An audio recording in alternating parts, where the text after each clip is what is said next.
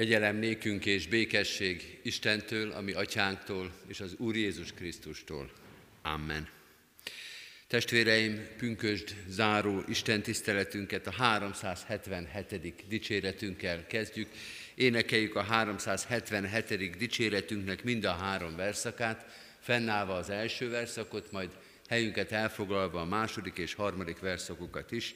Így kezdődik ez az ének, Szentélek, védj körül bennünket, szenteld meg szívünket.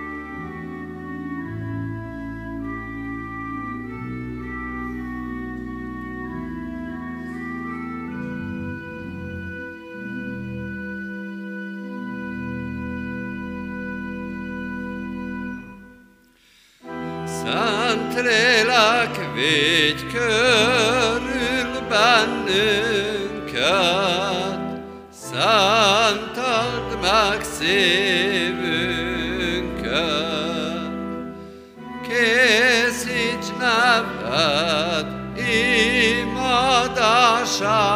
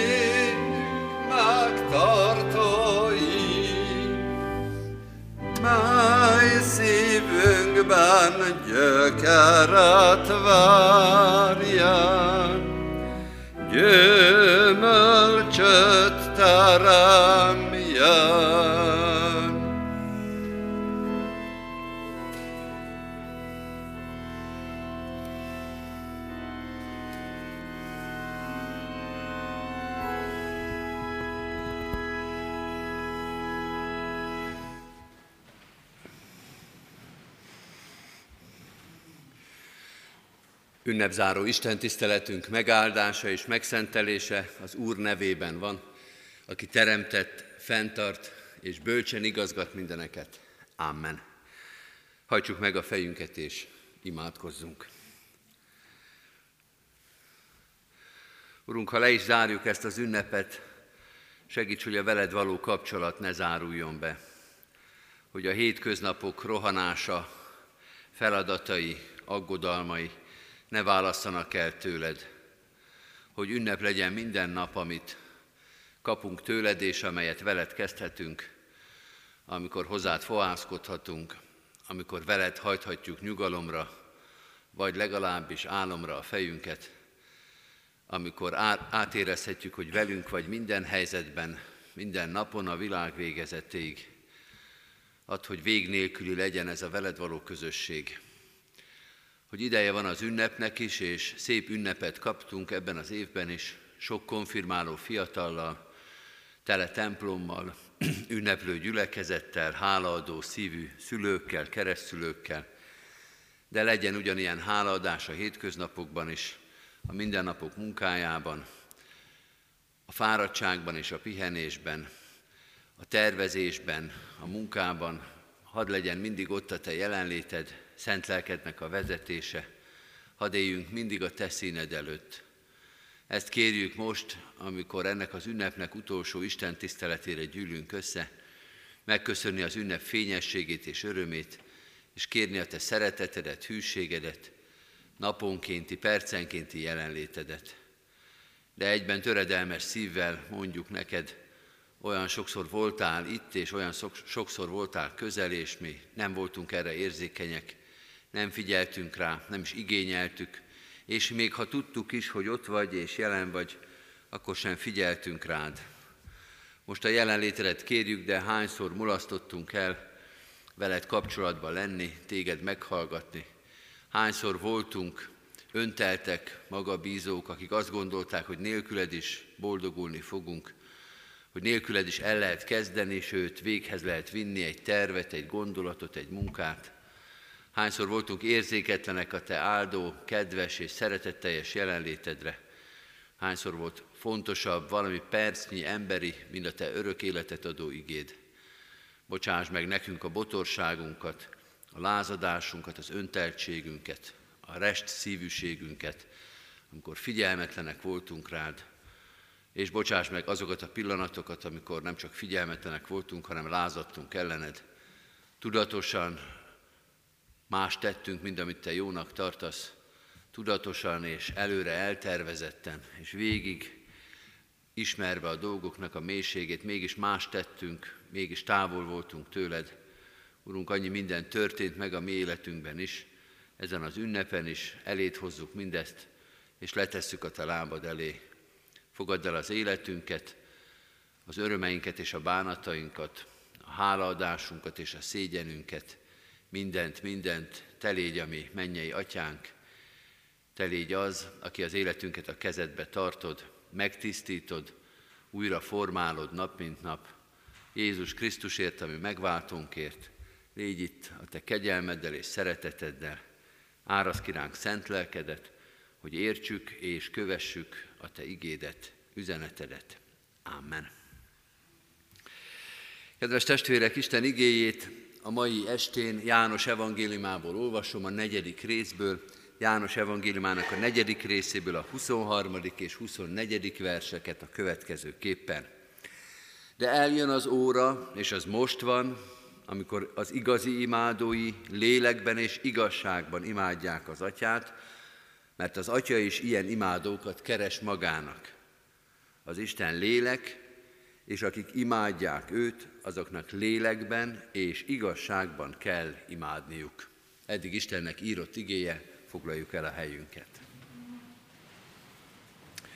Kedves testvérek, János evangéliumából olvastunk most két verset, és itt ezen a részen, János evangéliumának az elején, a harmadik és a negyedik részben Jézus maga beszél a Szentlélekről, ami nekünk pünkös ünnepén különösen fontos lehet. Nem, mint hogyha a többi ige, ahol nem Jézust idézi a Szentírás, hanem mondjuk Lukács evangélista írja le az első pünkösdöt.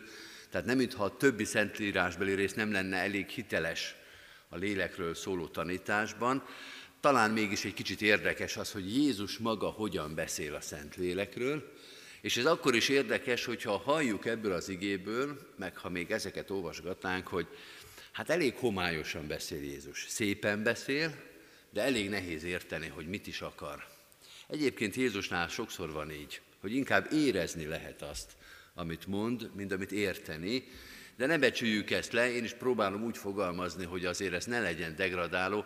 Néha bizonyos dolgokat eh, fontosabb érezni, vagy átérezni, mint hűvös logikával követni.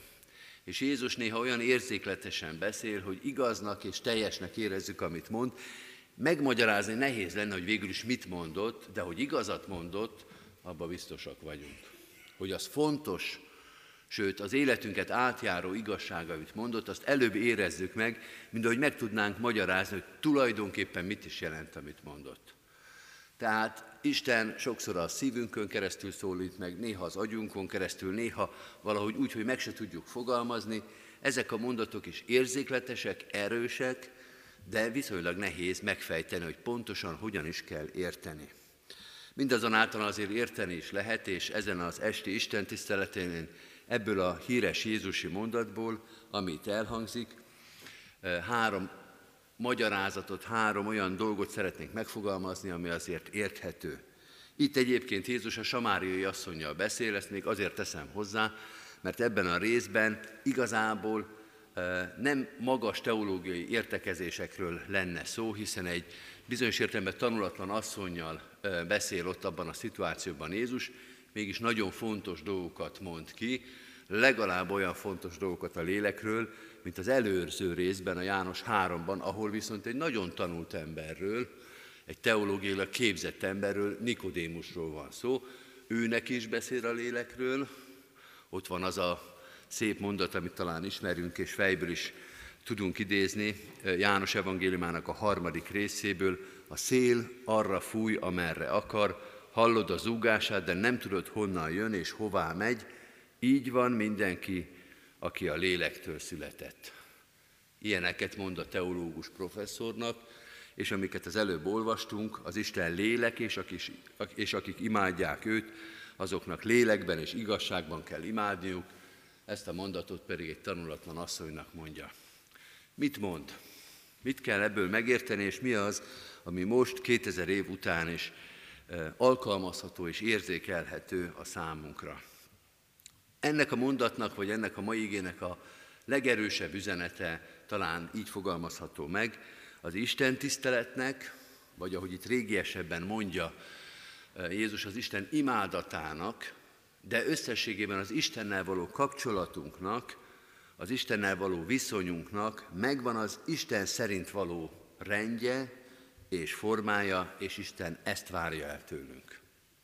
Tehát, hogy hogyan kapcsolódjunk hozzá, hogyan viszonyuljunk hozzá, és hogyan tiszteljük őt, hogyan imádjuk, hogyan nézzünk rá, ennek ő ad formát, és ezt a formát el is várja tőlünk. Talán a mostani kor az, amelyik nagyon aktuálisan megszólítva érezheti magát ezzel az igével, bár azt gondolom, hogy más korokban is nagyon erős volt ez az ige, de a mai korban ki is alakult egy kifejezés arra, amit Jézus itt tulajdonképpen tanít, vagy arról a helyzetről, amiben Jézusnak a mondata megszólal. Ma úgy hívják ezt a jelenséget, amit Jézus itt próbál helyre tenni, hogy maga módján vallásos. Ezt néha statisztikai felmérésekben is lehet mérni, hogy kik azok, akik az egyház tanítása szerint vallásosak, és kik azok, akik maguk módján vallásosak. A maga módján vallásos ember az azt mondja magára, hogy én vallásos vagyok, hiszek az Istenben, és itt tulajdonképpen le is viszi a hangsúlyt, hiszek az Istenben. Pont, és minden mást, hogy ezt hogyan, miként élem meg, azt én alakítom ki. Tudom, hogy a gyülekezet is, tudom, hogy a teológia, tudom, hogy az egyház is mond erről valamit, de én nem ezen tájékozódom, hanem magam állítom össze a vallásosságomat, annak a gyakorlatát. Járok-e templomba? Mikor járok? Melyikbe járok? Melyik templomokba járok? Hogyan imádkozom? Milyen kulturális környezetet teremtek a vallásosságomnak? Milyen vallásos gyakorlatokat válogatok össze az egyház tanítása szerint, a saját elképzelésem szerint, más vallásosság szerint. Tehát minden kreativitását, minden belső elképzelését, vágyát összeformálja, összegyúrja az ember, és azt mondja, kialakítok magamnak egy vallásosságot. Mindahogy kialakítom például lakókörnyezetemet is, berendezem a lakásomat, bútorokat, festményeket, dísztárgyakat, növényeket válogatok, vagy éppen kitisztítom őket, és egy ilyen minimál stílusban rendezem be a lakásomat, a ruházatomat összeválogatom, a napi rendemet és a vallásosságomat is. Az ember az egy kreatív lény, sok mindent alakít, és egyre inkább rájött arra, hogy a vallásosságát is alakítsa. Ebben egyébként bizonyos értelemben meg is van a szabadsága, hiszen mindenkinek a saját személyiségén keresztül jelenik meg mindenféle tevékenysége a vallásossága is, és rá lehet ismerni az ember személyiségére, kulturális beállítottságára, társadalmi helyzetére, a családjára, abból, ahogy a vallásosságát megéli. Jézus azonban ezzel a mondattal azt mondja, hogy van ennek szabadsága és lehetősége egy bizonyos szintig. De egy bizonyos szint után az Úristen elvár tőlünk valamit. És ő mondja meg, hogy mit jelent az ő imádata és tisztélete. Ez a maga módján vallásos, ennek a plafonja elég alacsonyan van. És az az igazság, hogy az Úristennek van egy elképzelése arról, hogy hogyan akar velünk kapcsolatban lenni, és ezt el is mondja, és ezt elvárja tőlünk. A lélekben és igazságban kifejezés elég homályos, talán egy kicsit költő is, de azt mondja, hogy Isten az, aki megszabja a vele való kapcsolatnak a kereteit, a színét, az alaphangját, és ezt elvárja tőlünk. Nem az a kérdés, hogy én hogy tudom elképzelni az Úristent, meg az Isten tiszteletet, meg a vallásosságot, meg a vele való kapcsolatot, hanem az a kérdés, hogy ő hogyan képzeli el, és hogy én tudok ehhez viszonyulni. Vagy a viszonyomnak az első, a második, a harmadik és a sokadik pontja, hogy én hogyan képzelem el ezt a viszonyt. Az ember rendkívül ügyesen tud alakítani dolgokat.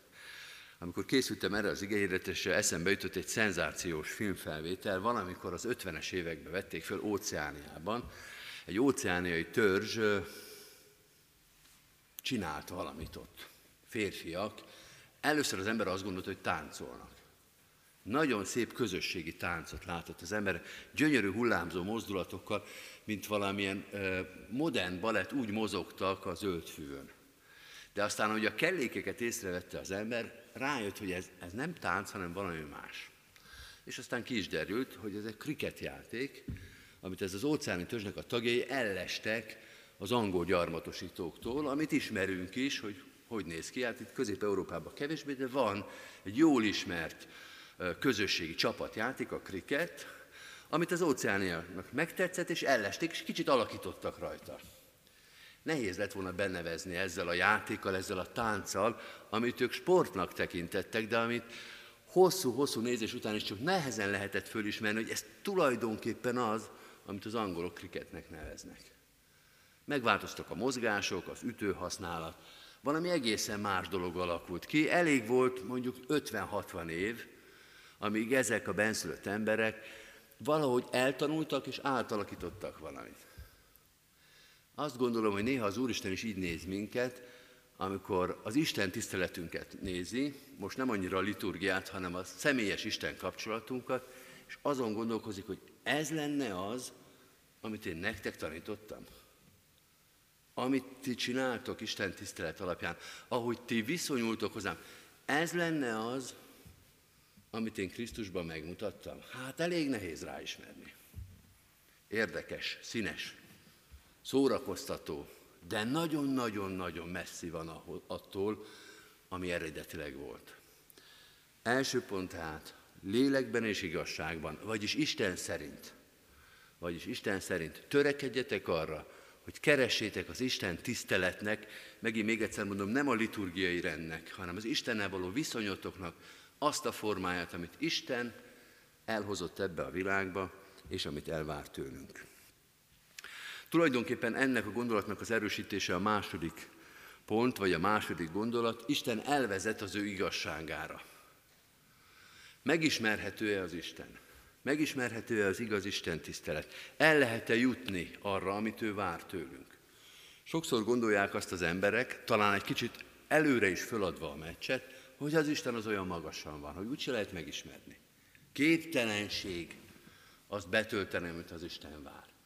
Megpróbálhatjuk itt, de tulajdonképpen lehetetlen. De kedves testvérek, igaz, hogy sok minden van, amit nem látunk az ő igazságából. De Isten olyan közel jött hozzánk, hogy azt mondja, én igenis megtaníthatok nektek bizonyos dolgokat.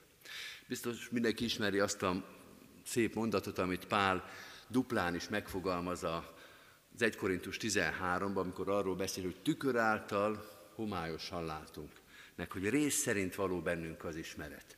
Azt mondja Pál, igen, a megismerésünknek, az Isten ismeretünknek, az Isten tiszteletünknek, az Isten imádatának vannak korlátai, nem tudjuk teljes mértékben ismerni Istent.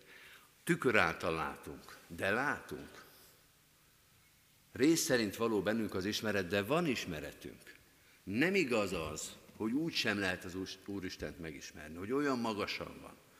A Krisztus történet pont arról szól, ez lesz majd a harmadik gondolat, de még egy picit hadd várjak vele. A Krisztus történet arról szól, hogy Isten elvezet minket erre az igazságra. Hogy ez megismerhető nem teljes mértékben, de az sem igaz, hogy nem tudunk semmit. Hogy nincs felelősségünk ebben az ügyben. Isten megismerhetetlen. Isten magasan van. Isten elérhetetlen. Van ebben a mondatban igazság, de abban is van, hogy itt van Isten köztünk, jártek őt imádni. Hogy eljött közénk, hogy megismertette magát, hogy elvezet. Amikor Jézust a tanítványai mesternek szólítják, ez részint egy szocializációs kérdés. Ezt a szerepet, ezt a vidéki vándor prédikátor, vándor mester szerepet töltötte be Jézus, de átvitt értelemben is igaz. Tanít minket. Meg lehet tőle tanulni. El lehet sajátítani az Isten ismeretnek az alaplépéseit, ami mégiscsak az ő szerint való Isten ismeret. És a harmadik gondolat, amiről még beszéltem, és ami a Jánosi teológiában nagyon erős, így is kezdődik a felolvasott rész, de eljön az óra, és az most van. Ezt egyébként János többször használja ezt a mondatformát, a teológusok úgy is nevezik, hogy ez a Jánosi eszkatológia, hogy eljön az óra, sőt eljött. Mondta 2000 évvel ezelőtt János. Mert azt mondja, hogy azzal, hogy Jézus itt van, azzal eljött az óra. Jézus Krisztusban beteljesült valami. Természetesen vannak bizonyos dolgok, amelyeknek még időtávlata van. Például azért vagyunk még itt 2000 év után, Jézus után még mindig itt vagyunk. Tehát van az egésznek egy történelmi vonulata, de a megváltás szempontjából az idő megállt. Jézus Krisztusban megtörtént mindent. Eljön az óra, és az most van. Krisztusban beteljesedett. Ahogy Jézus Krisztus a kereszten ragoz, hogy elvégeztetett, hogy perfektum, megtörtént a dolog, az igaz, hogy eljött az óra, és az, amiről idáig beszéltünk, az nem valami homályos jövő, hogy majd csak egyszer megismerjük az Isten, az Isten tiszteletet, az igaz Isten tiszteletet. Krisztusban ez megtörtént. Meg lehet ismerni, hogy hogyan imádjuk az Istent, hogy hogyan legyen kapcsolatunk. Minden igaz, a gyarlóságunk, az ügyetlenségünk, hogy tükör által homályosan látunk, hogy feledékenyek vagyunk. Minden rontó tényező is igaz, de ennél már csak egy dolog igazabb, hogy eljött az óra, és az most van, és Krisztusban ez beteljesedett. Reális lehetősége van azoknak, akik itt ülnek, meg akik nem ülnek itt, hogy az Istent lélekben és igazságban imádják. Valami, ami teljes mértékben a kezünkben van ami megragadható, ami a részünk. Az a lélekben és igazságban való Isten imádat, amit leírni nehéz lenne, hogy pontosan micsoda, arra azt mondja János evangéliumában Jézus, hogy itt van a kezetekben, itt van a lehetőség. Része, részetek lehet benne. Mind ahogy itt van ez a megterített úrasztala is. Az egész reformáció, sőt a 2000 éves egyház történet és teológia történet próbálja leírni pontosan mi is történik az úrvacsorában. Hogy hogyan kell azt értelmezni. És nem jutottunk sokkal előbbre. Nehéz megérteni. Nehéz hideg fejjel definiálni, hogy mi van az úrvacsorában. De azt megérezni, hogy itt van, hogy eljött az óra, és most itt van velünk Krisztus, ő ennek a megterített asztalnak a gazdája, ő adja a kezünkbe a kejhet, ő adja a kezünkbe a kenyeret, ő vállal velünk közösséget. Ezt megérezni meg lehet, hogy ez egy reális közösség, hogy a vele való teljes közösségbe lehetünk. Ezen a pünkösdön Jézusnak ezt a tanítását így is érthetjük, és így is érthetjük meg, amilyen valóságos a vele való közösségünk az úrvacsorában, olyan valóságos az esélyünk, sőt a gyakorlatunk, az élményünk, az igaz, lélek és igazság szerinti Isten ismeretben és Isten tiszteletben. Legyen ebben most is részünk, áldjuk ennek a megterített asztalnak a gazdáját, életünknek a megváltóját, ami Urunk Jézus Krisztust. Amen. Készüljünk az úrvacsorai közösségre a 375. dicséretünkkel. 375. dicséretünknek az első, második és hetedik verszakát énekeljük, tehát első, második és utolsó verszakokat. Az első így kezdődik, Jézus az ígéretet ím bételjesítetted.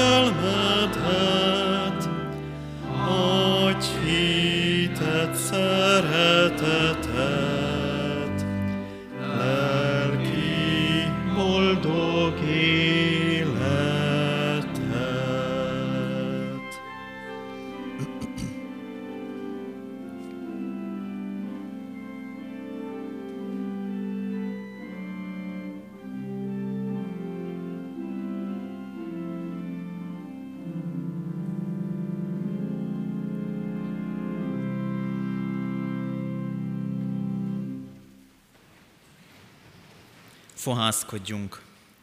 Jöjj, Szent Lélek, szállj le ránk, reményt hozó fénysugár, vezesd életünk a szűk ösvényen, segíts levetni régi ruhánk.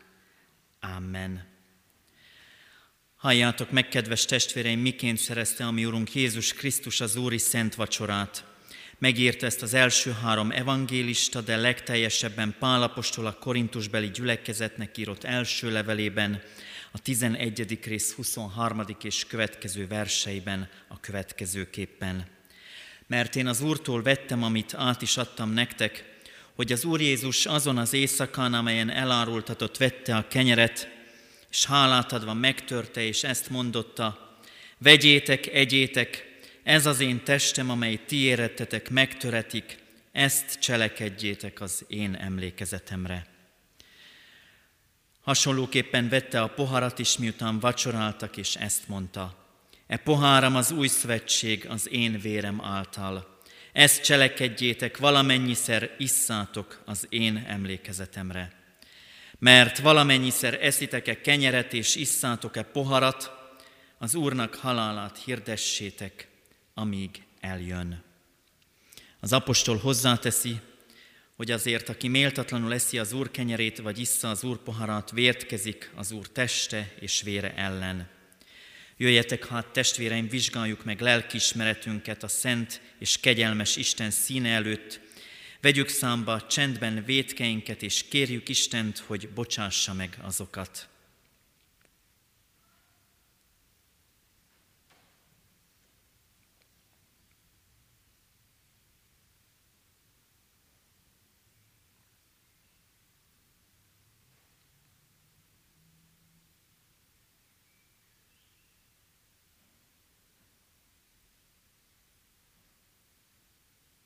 Urunk, irgalmaz, Urunk, bocsáss meg nekünk, Urunk, részeltess a Te kegyelmed ajándékaiban. Amen. Vallást tettünk egyéni csendességünkben, ami bűneinkről, tegyünk vallást, ami hitünkről, és mondjuk el együtt egyetemes keresztény egyházunk hitvallását, az apostoli hitvallást. Hiszek egy Istenben, mindenható atyában, mennynek és földnek teremtőjében, és Jézus Krisztusban, az ő egyszülött fiában, ami Urunkban, aki fogantatott Szentlélektől, született Szűz Máriától, szenvedett Poncius Pilátus alatt, megfeszítették, meghalt és eltemették. Alászállt a poklokra, harmadnapon feltámadt a halottak közül, felment a mennybe, ott ül a mindenható Atya Isten jobbján, onnan jön el ítélni élőket és holtakat. Hiszek Szentlélekben, hiszem a keresztjén Anya Szent Egyházat, a szentek közösségét, a bűnök bocsánatát, a test feltámadását és az örök életet. Amen. Jól lehet, kedves testvéreim, én a ti hitetekben nem kételkedem, mégis egyházunk szokásához híven két kérdést intézek ma hozzátok, erre feleljetek hallható szóval. Hiszitek-e, hogy úgy szerette Isten a világot, hogy egyszülött fiát adta, hogy aki hisz ő benne el ne vesszen, hanem örök élete legyen? Ha igen, felejétek, hiszem és vallom. Ígéritek-e, fogadjátok-e, hogy a kegyelemért egész életeteket az Úrnak szentelitek, mint élő, szent és neki kedves áldozatot? Ha igen, felejétek, ígérem és fogadom. Én is mindezeket veletek együtt hiszem és vallom, ígérem és fogadom, most azért, mint az én Uramnak, az Úr Jézus Krisztusnak méltatlan bár, de elhívott szolgája, hirdetem nektek a bűneiteknek bocsánatát, és a testnek feltámadását és az örök életet, melyet megad a mi Urunk Istenünk ingyen való kegyelméből Jézus Krisztus érdeméért. Amen. Kedves testvéreim, szép rendben járuljunk az Úr asztalához. Az Úr vacsora osztás alatt az orgona fog szólni. Akik nem kívánnak alkoholos borral élni, a kékszalagos kejhet kérjék. Foglaljunk helyet közben.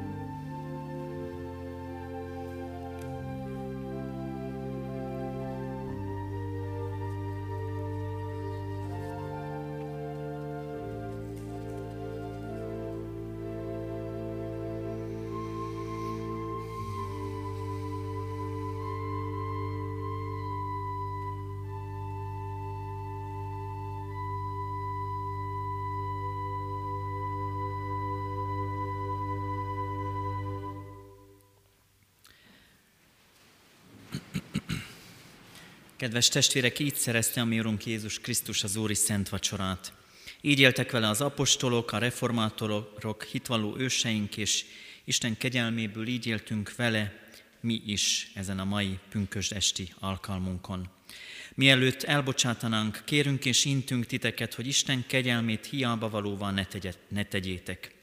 Ne uralkodjék többé bennetek a bűn, sőt viseljétek magatokat keresztjéni hivatásotokhoz méltóan, hogy semmi titeket meg ne foszthasson Istennek ama szeretetétől, amelyet kijelentett és megbizonyította Jézus Krisztusban.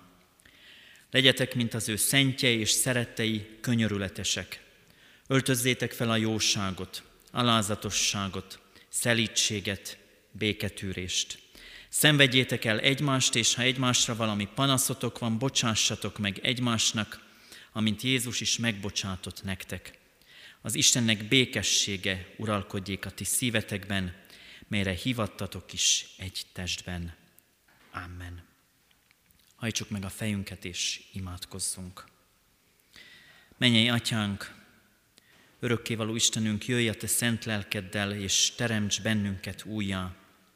Addurunk, hogy megértsük, hogy a neked szentelt életünk önmagában Isten tisztelet, ahol találkozhatunk a Te igazságoddal, Jézus Krisztus által nekünk tulajdonított szereteteddel. Addurunk, hogy megéljük ezt a közösséget veled, nem csak most az ünnepben, hanem a hétköznapokban is. Segíts bennünket, amikor szolgálatba állunk, segíts, amikor a hétköznapi életünket éljük, segíts akkor, amikor ünnepet szentelünk, hogy a Te kegyelmed áradása ránk is, ránk jusson, számunkra is elérhetővé legyen, és mi is éljünk ezzel a kegyelemmel. Áld meg, Urunk, mindazokat, akik téged keresnek, hogy megtaláljanak. Segíts azokat, akik nehézségek között élnek, hogy el tudják hordozni a nehézségeket, legyen az gyász, betegség, nélkülözés. Áld meg, Urunk, gyülekezetünket, add a Te szent lelkedet, hogy a gyülekezet valóban a Te közösséged legyen, és ezt így is éljük meg alkalomról alkalomra, hogy olyan közösség lehetünk, amelyet Te hívsz létre a világ kezdetétől annak végéig, amelynek mi is bizton tagjai lehetünk, és ezt a tagságunkat, hozzád tartozásunkat senki nem vonhatja kétségbe. Segíts bennünket, Istenünk, hogy áldó kegyelmed oltalmába rejtve éljük életünket. Krisztusért kérünk, aki így tanított bennünket imádkozni. Mi, atyánk, aki a mennyekben vagy, szenteltessék meg a te neved. Jöjjön el a te országod, legyen meg a te akaratod, amint a mennyben, úgy a földön is. Mindennapi kenyerünket add meg nékünk ma, és bocsásd meg a mi védkeinket, miképpen mi is megbocsátunk az ellenünk védkezőknek. S ne vigy minket kísértésbe, de szabadíts meg minket a gonosztól, mert tiéd az ország, a hatalom és a dicsőség mind örökké. Amen. Fogadjuk Istennek áldását. Istennek népe áldjon meg és őrizzen meg téged az Úr. Világosítsa meg az Úr az ő orcáját, te rajtad, és könyörüljön te rajtad. Fordítsa az Úr az ő orcáját, teread, és adjon békességet néked. Amen. Foglaljunk helyet, kedves testvéreim, és hallgassuk meg a hirdetéseket. Hirdetem a gyülekezetnek, hogy a kiáratoknál a hirdetőlapokon tájékozódhatnak gyülekezetünk aktuális eseményeiről. Felhívom a figyelmet a szombati vigasztaló istentiszteletre, ami este 6 órakor kezdődik, illetve a vasárnapi istentiszteleteinkre 9 órakor, 11 órakor és este 6 órakor. Mindenkit várunk szeretettel ezekre az alkalmainkra. Hirdetem a gyülekezetnek továbbá, hogy május 22-én, azaz holnap este 6 órától presbiteri fórum beszélgetés lesz, május 25-én 17 órától pedig presbiterképzés az internátus dísztermében, ennek előadója Lovas András. A további híreket, aktualitásokat, ahogy mondtam, a szórólapon találják. Záró énekünk a 251. dicséretünk, mind a nyolc versét énekeljük, meghódol lelkem, tenéked nagy felség.